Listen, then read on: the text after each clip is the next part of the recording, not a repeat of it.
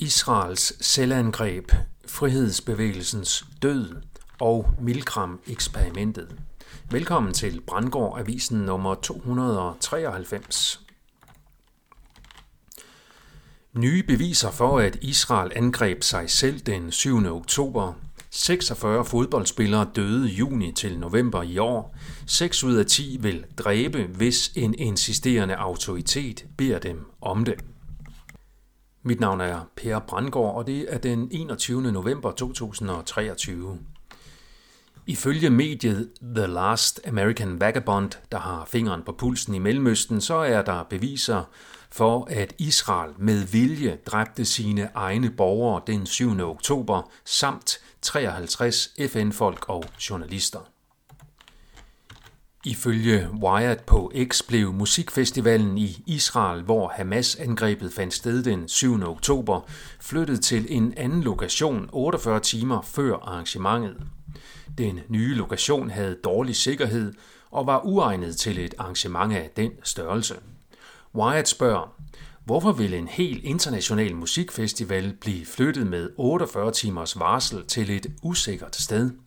Han svarer selv på spørgsmålet, det var et setup og en offring. Substacken COVID Intel bringer nye tal om fodboldspillere, der er pludselig døde her efter mRNA-coronavaccinerne. Fodboldspillere kollapser og dør stadigvæk her tre år efter covid-19-vaccineudrulningen. 46 spillere er således døde fra juni til november 2023, beretter COVID Intel. Unity News Network fortæller, at den coronarelaterede frihedsbevægelse døde den 7. oktober med Hamas-angrebet på Israel. Det splittede frihedsbevægelsen i dem, der støtter Israel og dem, der støtter Palæstina. For inden var frihedsbevægelsen blevet delt med Ukraine-Rusland-krigen på tilsvarende vis. Mediet Zero Hedge har bragt en artikel om det klassiske studie af psykolog Stanley Milgram.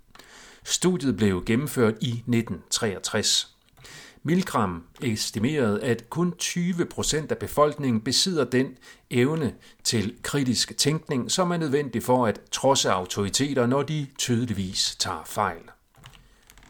Artiklen pointerer, at den andel formentlig er langt lavere i dag end i 1963, som følge af massiv propaganda fra den dybe stat.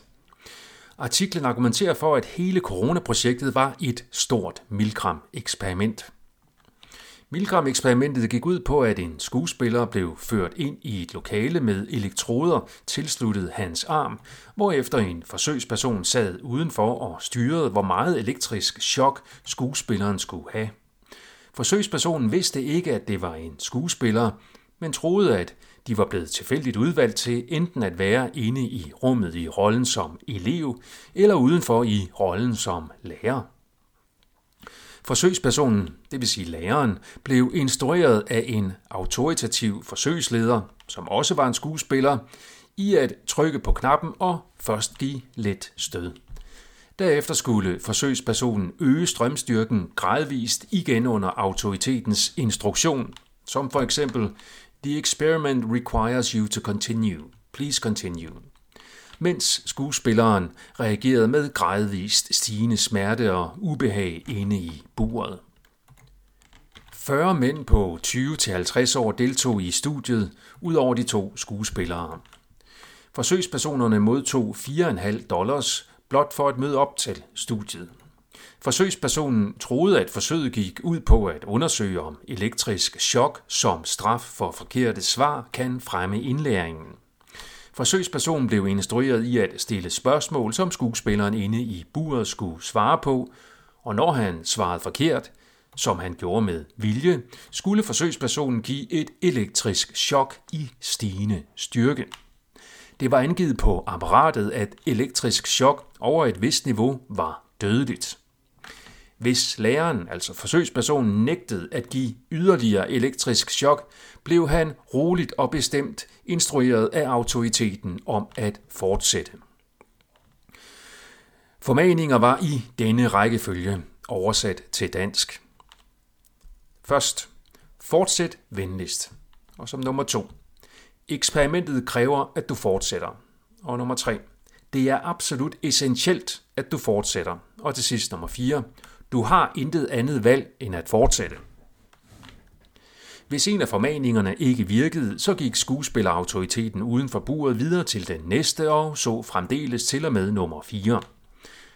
Resultatet var, at 65 procent af forsøgspersonerne øh, fortsatte til den højeste strømstyrke, selvom de var informeret om, at den strømstyrke var dødelig. Og de kunne selv se og høre, at forsøgspersonen viste tegn på smerte og død.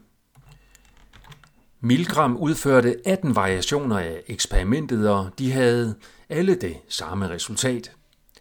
Milgram udviklede en model, der beskriver, at mennesker kan være i to forskellige stadier i sociale situationer.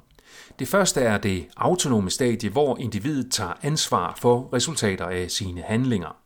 Det andet er det agentiske stadie, hvor individet overfører ansvaret for resultatet af sine handlinger til andre og således opererer som agent for andres vilje.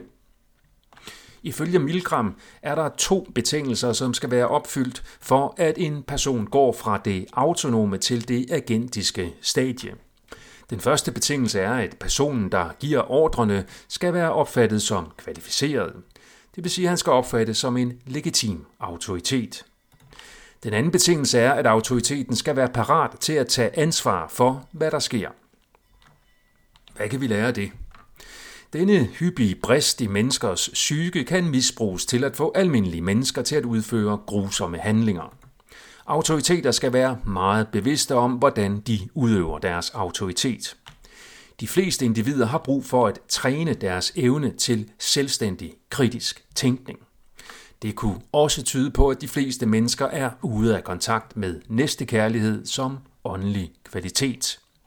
Den gode nyhed er, at den evne kan optrænes, for eksempel ved at praktisere buddhistisk metameditation.